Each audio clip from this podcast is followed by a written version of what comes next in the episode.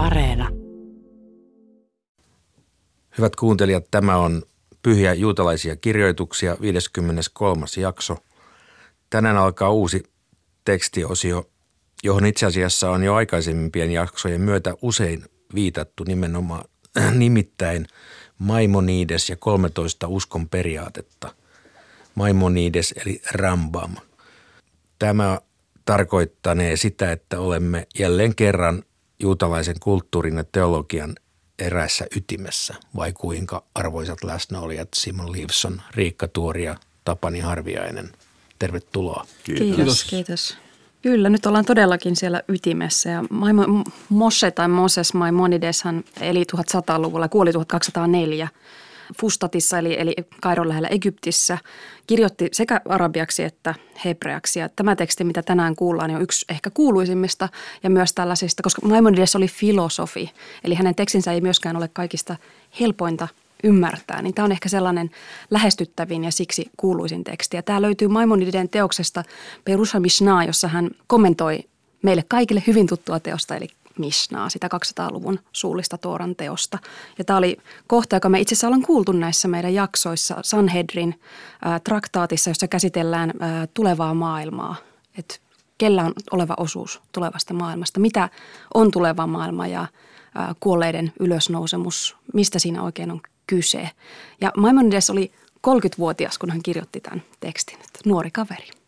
Juutalaisuudesta ei ole puuttunut filosofeja eikä pohdiskelua. Ja tässä on kiinnostavaa heti kohta alussa, miten sanotaan, että oppineilla on aiheesta runsaasti eriäviä mielipiteitä, kullakin oman käsityskykynsä mukaan. Ja nyt Maimonides yrittää ikään kuin löytää jonkunmoista konsensusta – sitten, äh, sitten kysymyksestä, että millä tavalla käskyjen noudattaminen tai rikkominen vaikuttaa tulevaan maailmaan. Ja Maimonideen, siis minä sanoin jo tuossa, että, että filosofia ei ole puuttunut, eikä pidä niin kuvitella. Mutta Maimonideen merkitystä kuvaa eräänlainen sanonta, että ei, ollut, ei noussut Moosesta ennen kuin nousi Mooses – kuulostaa oudolta, tarkoittaa sitä, että raamatun Mooseksen jälkeen seuraava merkittävä Mooses oli Moshe ben Maimon, eli Maimonides, eli Rambam. Että hänellä on tällä tavalla huomattava arvo, vaikka se ei suinkaan tee hänestä mitään auktoriteettia. Tämmöinen auktoriteettiuskohan on juutalaisuudessa aika niukkaa, ja pikemminkin auktoriteettien kimppuun pyritään uusilla, paremmilla argumenteilla hyökkäämään. Tämä on hyvin tyypillistä juutalaista mielipiteen vaihtoa. Maimonidella oli, oli varmaan suurin tällainen elämän dilemma se, että miten olla hurskas juutalainen ja uskoa Jumalaan ja noudattaa Tooraa ja samalla sitten kun rakastaa filosofiaa ja uskoo niihinkin totuuksiin ja haluaa niitä pohtia, että miten nämä kaksi puolta voi yhdistää – ja Maimonides eli siis Espanjassa aika pitkään ennen kuin hän siirtyi Egyptiin hovin lääkäriksi. Että hän on siinä mielessä niin kuin kolmen kulttuurin kohtauspaikasta lähtöisin ja siellä kasvanut ja opiskelu alkuun. Ja se Espanja 1100-luvulla oli välillä hyvinkin suotuisa alue sekä islamin, kristinuskon että juutalaisuuden kohtaamiselle ja juuri oppineiden vuorovaikutukselle – toinen toistensa suuntaan. Ja hyvinkin voi tästäkin jaksosta sanoa, että jos siitä poistettaisiin jotkut tämmöiset juutalaisuuteen suoraan liittyvät viittaukset, niin tämä saattaisi hyvinkin kelvata sekä kristityille että muslimeille. Hyvin sama ajattelu ja sama problematiikka. Se oli aitoa keskiajan filosofia. Joo, ja, ja Maimonidesta myöskin henkilökohtaisesti arvostan erittäin paljon muun muassa sen takia, että hänellä oli hyvin vaikea elämä.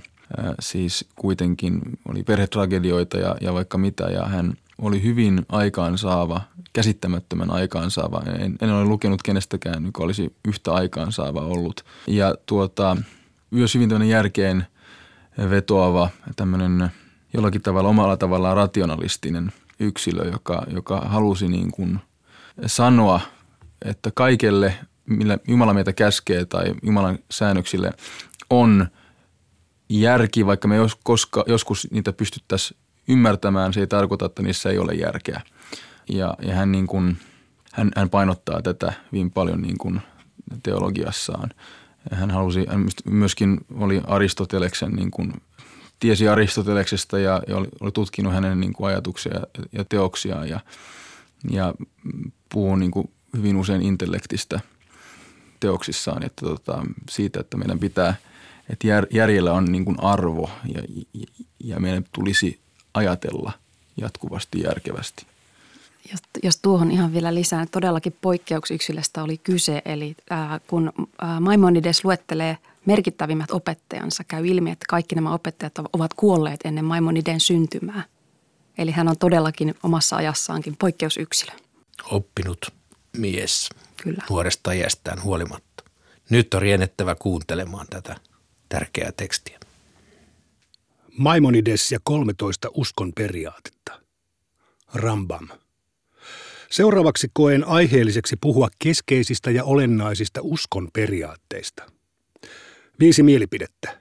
Mitä käskyjen noudattamisesta tai niiden rikkomisesta seuraa? Sinun on hyvä tietää, että Toora-oppineet ovat eri mieltä siitä, mitä hyvää ihminen saavuttaa noudattamalla Tooran käskyjä, kuten Jumala on Mooseksen välityksellä määrännyt, sekä siitä, mitä pahaa hän kohtaa rikkoessaan käskyjä. Oppineilla on aiheesta runsaasti eriäviä mielipiteitä kullakin oman käsityskykynsä mukaan. Heidän selityksensä ovat niin hämmentäviä, että tuskin löydät yhtäkään oppinutta, joka puhuisi aiheesta selvästi ja virheettä. Ensimmäinen ryhmä on sitä mieltä, että käskyjen noudattamisesta saatava hyvä tarkoittaa Edenin puutarhaa, jossa syödään ja juodaan vailla työn tuottamaa tuskaa ja uupumusta. Siellä on upeita kivitaloja, silkkilakanoin vuorattuja vuoteita, viiniä virtaavia jokia, parfimoituja öljyjä ja niin edelleen – Käskyjen rikkominen sen sijaan johtaa tulilieskoja loimuavaan helvettiin, jossa ruumiita korvennetaan ja ihmiset vaikertavat tauotta. Tämä ryhmä pohjaa kantansa aikaisempien oppineiden mielipiteisiin sekä raamattuun, jonka kirjaimellinen sanoma suurin piirtein tukee näkemystä. Toinen ryhmä on vankkumattomasti sitä mieltä, että kaihoamamme tulevaisuus merkitsee messiaanista aikakautta, jolloin ihmisistä tulee enkeleitä. He elävät ikuisesti, kasvavat kokoa, lisääntyvät ja vahvistuvat, kunnes asuttavat koko maailman iankaikkisesti. Jumalan avulla Messias elää loputtomiin. Maa pursuaa valmiiksi ommeltuja vaatteita – valmiiksi leivottua leipää ja muuta mahdotonta. Käskyjen rikkominen sen sijaan johtaa siihen, että ihminen ei saa kokea noita aikoja eikä ole arvollinen niitä näkemään. Tämä ryhmä pohjaa kantansa viisaiden oppineiden kirjoituksiin sekä raamattuun, jonka kirjaimellinen sanoma osa puilleen tukee näkemystä. Kolmas ryhmä ajattelee, että tulevaisuudessa kuolleet nousevat ylös. Ihminen herää eloon, palaa perheensä ja läheistensä luo, syö ja juo eikä enää ikinä kuole. Käskyjen rikkominen sen sijaan johtaa siihen, että ihminen ei kuolemansa jälkeen heräkkään eloon muiden kerran. Tämä ryhmä pohjaa kantansa viisaiden oppineiden lausumiin sekä raamatun jakeisiin, joiden kirjaimellinen merkitys viittaa tähän suuntaan. Neljäs ryhmä uskoo, että käskyjä noudattamalla voimme aineellisesti hyvin – Nautimme elämästä tässä maailmassa ja meille suodaan maallisia rikkauksia, varallisuutta, runsaasti jälkeläisiä ja hyvinvointia, rauhaa ja turvallisuutta. Maallinen kuningas nousee juutalaisten joukosta. Me hallitsemme niitä, jotka meitä ennen vainosivat. Tooran kieltäminen sen sijaan johtaa kaikkien yllä lueteltujen seikkojen vastakohtiin, ja näin onkin meidän laitamme tällä hetkellä diasporassa. Tämä ryhmä pohjaa kantansa Tooran kirjoituksiin ja sieltä löytyviin kirouksiin sekä raamatun muihin kertomuksiin. Viides ryhmä, ja heitä on runsaasti, nivoo kaikki yllä kuvatut näkökannat yhteen. Heidän mukaansa tulevaisuus huipentuu siihen, että Messias saapuu, herättää kuolleet, ja nämä astelivat yhdessä Edenin puutarhaan, syövät, juovat ja elävät siellä iankaikkisesti hyvinvoivina. Tulevan maailman ihmeellisyydestä kerrottakoon, että harva ajattelee sitä vakavasti ja omaksuu sen uskonsa perustaksi. Tuskin kukaan pohtii, mitä se todella tarkoittaa. Onko tuleva maailma itsessään korkein tavoiteltava hyvä vai onko päämääränä jokin yllä luetelluista näkemyksistä? Harva osaa erottaa päämäärän ja päämäärää kohti johtavat syyt toisistaan. Sen sijaan kaikki, niin tavallinen kansa kuin oppineetkin, tiedustelevat, kuinka kuolleet heräävät eloon. Ovatko he alasti vai pukeissa? Nousevatko he kuolleista samoissa kauniisti kirjailuissa ja tyylikkäästi ommelluissa käärinliinoissa, joissa heidät haudattiin, vai yksinkertaisissa kaavuissa, jotka peittävät heidän kehonsa? Kun Messias saapuu, onko enää rikkaita ja köyhiä? Onko enää vahvoja ja heikkoja? Herkeämättä he esittävät tämän kaltaisia kysymyksiä. Allegoria nuoresta pojasta. Sinä, lukijani, ymmärräthän alkuun, että puhun sinulle seuraavaksi vertauskuvallisesti. Vasta sen jälkeen olet valmis kuulemaan, mitä minulla on sanottavana tästä aiheesta. Pohdit tätä. Nuori poika viedään oppineen luokse, jotta hänelle opetettaisiin Tooraa. Tooran opiskelu on tietenkin parasta, mitä poika voi täydellisyydestä tavoittaa. Nuoruutensa ja heiveröisen järkensä tähden poika ei kuitenkaan ymmärrä omaa parastaan eikä sitä, mitä hän opinnoista hyötyisi. Sen tähden poikaa hengellisesti kypsemmän opettajan on pakko taivutella häntä lapsen tasolle sopivasti. Opiskele, niin annan sinulle manteleita tai viikunoita, ja saatpa vielä vähän hunajaakin.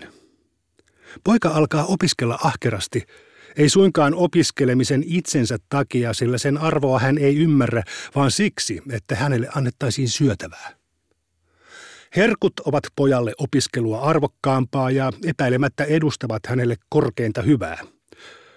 Opiskelun poika kokee työlääksi, hän ponnistelee vain saavuttaakseen mieleisen lopputuloksen, mantelin tai nokareen hunajaa. Kun poika kasvaa ja hänen älynsä terävöityy, se mikä oli ennen kallisarvoista on nyt vähäpätöistä. Hän alkaa haaveilla jostain muusta. Opettajan on houkuteltava ja taivuteltava häntä uudestaan. Opiskele niin saat kauniin kenkäparin tai tyylikkään vaatekappaleen. Poika jatkaa ahkeroimista, ei suinkaan opintojen, vaan hienon viitan vuoksi.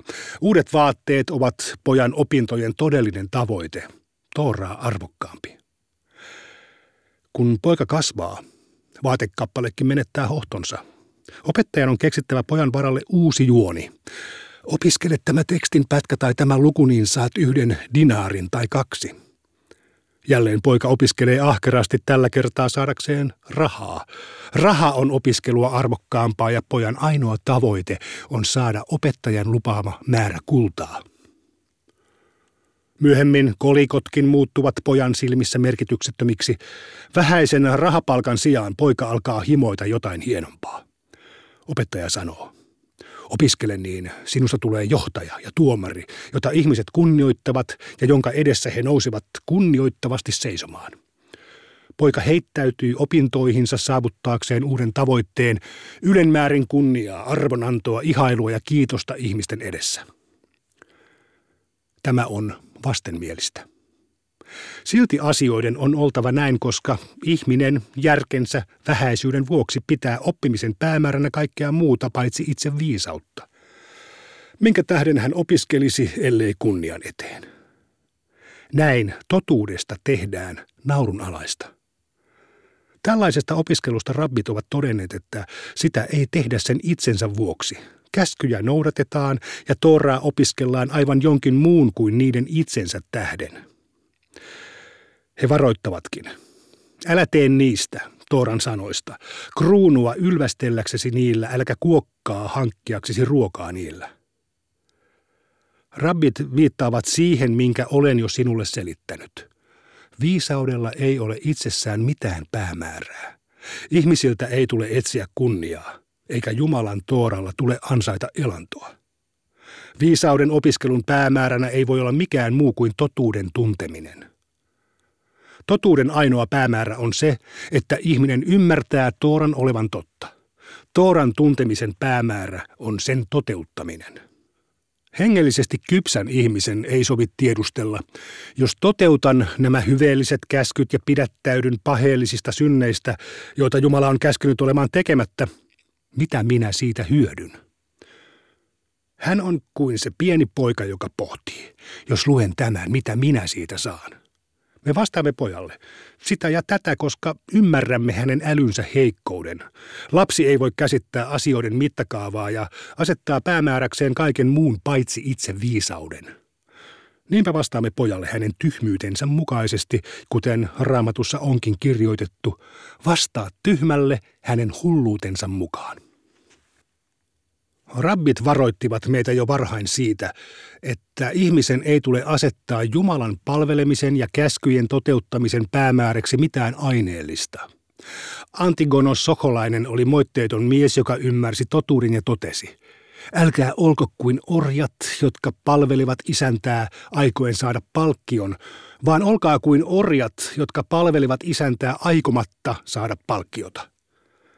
Hän tarkoitti, että ihmisen on uskottava totuuteen sen itsensä vuoksi, jolloin häntä kutsutaan palvelijaksi, joka palvelee rakkauden kautta. Viisaat opettivat. Hyvä on sen osa, joka suuresti rakastaa Herran käskyjä.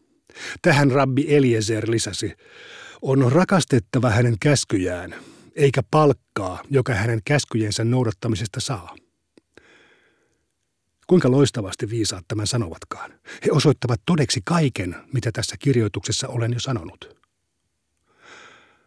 Vielä osuvammin todetaan Sifre-teoksessa. Ettet vain sanoisi.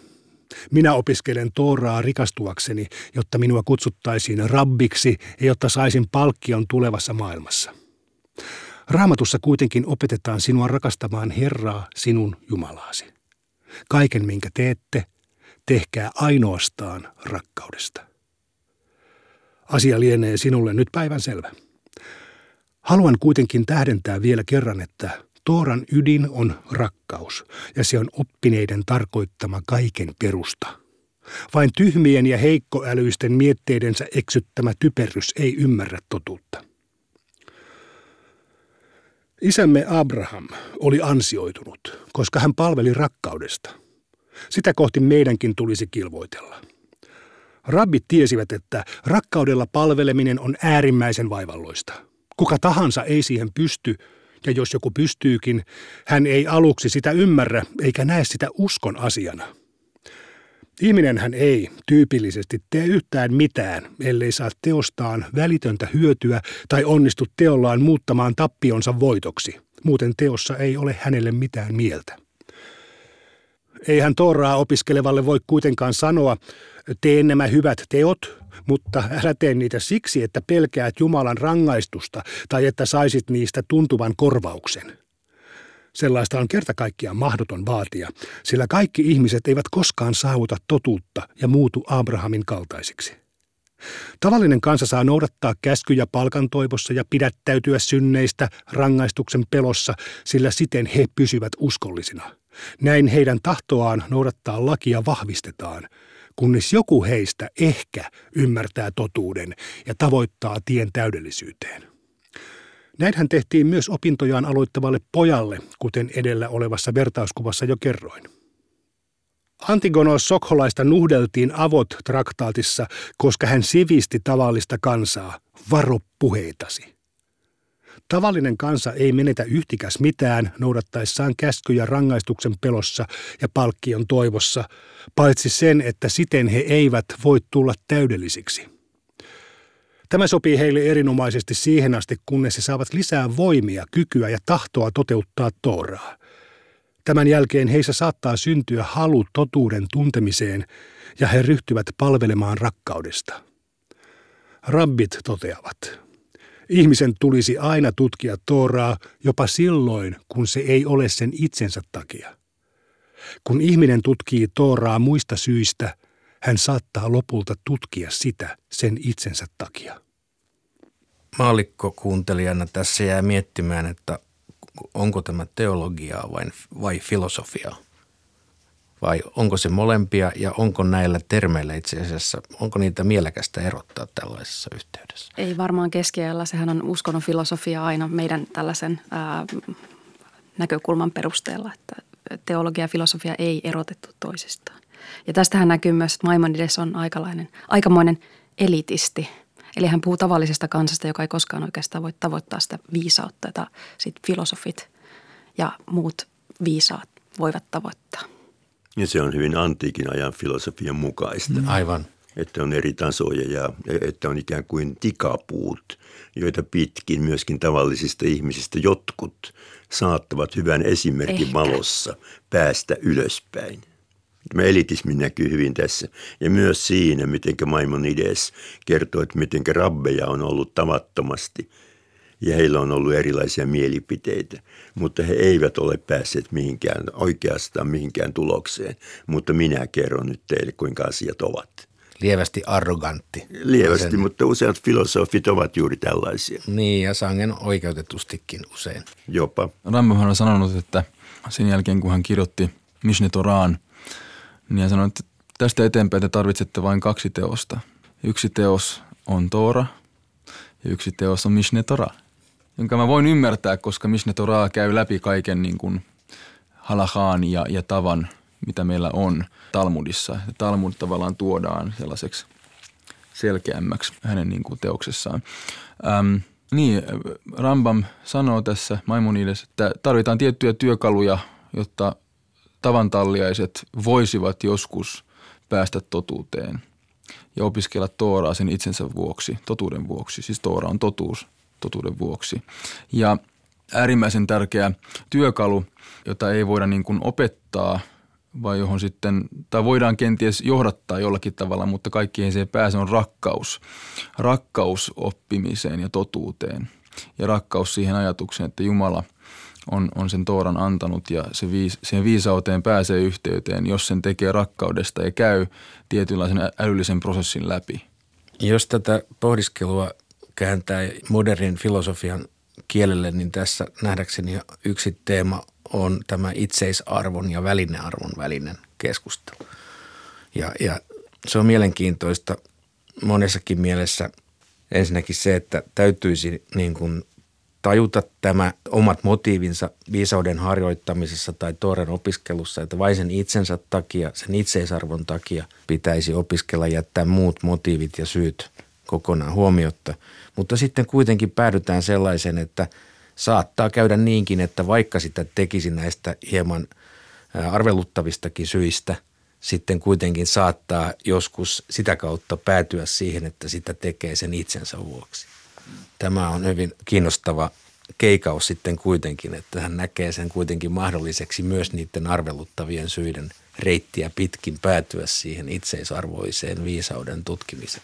Kyllä. Ja tavallaan se, näkyy näistä lähteistä, jota, joita Maimonides siteeraa tässä. On aika yllättävää, että hän nimenomaan tyytyy viittaamaan ainoastaan tuonne aboottiin näihin isien perinnäiskertomuksiin. Melkein kaikki esimerkit on poimittu sieltä. Ja sitähän pidetään jollakin tavalla tämmöisenä juutalaisuuden niin kuin perustekstinä, mutta myöskin semmoisena lähtökohtatekstinä – jota tavallisinkin ihminen on lukenut ja perehtynyt. Et sen jälkeen hän siteeraa kaikkein parhaana, ei suinkaan mitään Talmud-kohtaa, vaan Sifreetä, joka on yhden sorttinen kommentaari neljänteen ja viidenteen Mooseksin kirjaan. Sieltä hän löytää nimenomaan tämän rakkauden ajatuksen. Ja sitä hän ei myöskään kehittele mitenkään mainittavasti. Hän ottaa sen suoraan sieltä Sifreesta ainakin tässä kohtaa. Tämähän ei ole suinkaan kaikki, mitä Maimonides on kirjoittanut, se mitä tänään luettiin. Mutta että hän ei mitenkään sen enempää sitä kehitä. Esimerkkinä sitten otetaan isämme Abraham, joka palveli rakkaudesta, joka on pikemminkin tämmöinen saarna huomautus ilman, että sen enempää pohditaan asiaa. Ja sitä kautta päädytään tämän rakkauden tärkeyteen ja jätetään se mahdollisuus, että muitakin motiiveja seuraten saattaa päästä samoihin tuloksiin, samoihin asenteisiin. Tässähän näkyy myös se, että tosiaan se ehkä hieman elitistinen ajatus, että Tooran säännöt, monet niistä säännöistä on olemassa, jotta yhteiskuntajärjestys säilyisi, jotta ei murhattaisi, jotta ei varasteltaisi. Ja sitten se tosiaan se viisaus, joka on siellä kaiken takana, on vain näille poikkeuksellisille tapauksille, jotka todellakin pystyvät ymmärtämään sen viisauden. Tämä on ehkä myös se syy, miksi on epäilty, tai jo Maimonideen elinaikana epäiltiin, että Maimonides menee vähän harhapoluille. Ja monet ää, itseään hurskana pitävät ää, oppineet vastustivat tätä Maimonideen tapaa ää, käsitellä ja yhdistää filosofiaa Tooran tutkimiseen. Niin se täytyy muistaa, että nykyään kun puhutaan Maimonideksesta, niin oikeastaan poikkeuksetta jokainen, jokainen tavallaan juutalaisuuden sisällä oleva ryhmä arvostaa häntä ja kokee hänet niin kuin aivan valtavaksi lähteeksi. Mutta Maimonideksen kirjoja on poltettu. Kyllä. Roviolla eh, tyyliin. Ja ehkä yhtään hämmästy, kun vielä jatketaankin myöhemmin tätä tekstiä, että miksi. Mm. Tässä on aika sellaisia tylyjä totuuksia ladellaan. Mutta on kuitenkin pakko jo tässä vaiheessa tarkentava kysymys esittää siihen, tähän rovilla polttamiseen. Onko siis kysymys siitä, että jotkut juutalaisuuden koulukunnat ovat suhtautuneet häneen näin kielteisesti jossakin vaiheessa? Kyllä, muun muassa. Mutta mistä syystä tai missä vaiheessa historiaa tai missä, missä päin maailmaa? No siis e, e, oikeastaan aika lailla Euroopassa ja muun Ranskassa, muassa. Provenceissa. Ideanhan on siis se, että kun hän ottaa tavallaan, hän on hyvin vahvasti niin kuin tässä kreikkalaisessa, ottaa tavallaan ö, oman kansansa ulkopuolelta vaikutteita hyvin vahvasti. Se on yksi syy siihen, että sit kun hänellä on tällaisia niin kuin hyvin omalaatuisia, hyvin suoria ää, tämmöisiä statementteja, niin, niin sehän on provosoivaa – myöskin. Ja ajat ovat olleet erilaiset ja ollaan oltu ää, niin kuin kaik, jokainen, joka, joka tavallaan koittaa tuoda totuutta mm, ja hyvin korkealla tasolla, niin, niin siihen, jos se tavallaan sivuaa tai ei sivua, vaan on eri, erilaista kuin mihin on totuttu, niin, niin sehän on tietyllä tavalla semmoinen vaara. Siis suurin ongelma on liittyy just tähän kuolleiden ylösnousemukseen, josta me ollaan kuultu näissä, näissä, tota, tässä, näissä eri aikaisemmissa jaksoissakin, että, että rabbit halus löytää Talmudissa Toorasta todisteet sille, että kuolleiden ylösnousemus on totta. Ja nyt Maimonides vähän tässä, mehän kuultiin, että se puhuu, että se on, puhuu allegorisesti – ja se sanoi, että se, että miten sieltä noustaan, missä puvuissa, se ei ole tärkeää. Ja tästä saatiin aseen Maimonidesista vasta, että hän kieltää kuolleiden ylösnousemuksen. Minkä Maimonides itse tietenkin kielsi, että en minä ole kieltänyt kuolleiden ylösnousemusta, vaan uskon siihen täysillä. Että hän joutui vähän tasapainottelemaan sen välillä, että sanooko hän sitten todella sitä mielipidettään vai ei. Ja oikeastaan tähän päivään asti eh, me ei kaikesta tiedetä, mitä Maimonides oikeasti ajatteli, koska hän joutui, joutui oman turvallisuutensakin takia vähän ehkä rajoittamaan niitä radikaalimpia filosofisia tulkintoja. Erityisesti tällaiset suuntaukset, jotka on, on suuntautuneet hengelliseen kokemukseen enemmän kuin filosofian, on tietenkin olleet erityisesti Maimonidesta ja muita tämmöisiä uskontofilosofeja vastaan. Ja hasidismi sinänsä, siis tämä 1700-luvun itä-eurooppalainen juutalainen herätysliike – oli tyypillisesti semmoinen, jolle kokemus oli toista kuin tämmöinen pohdiskelu.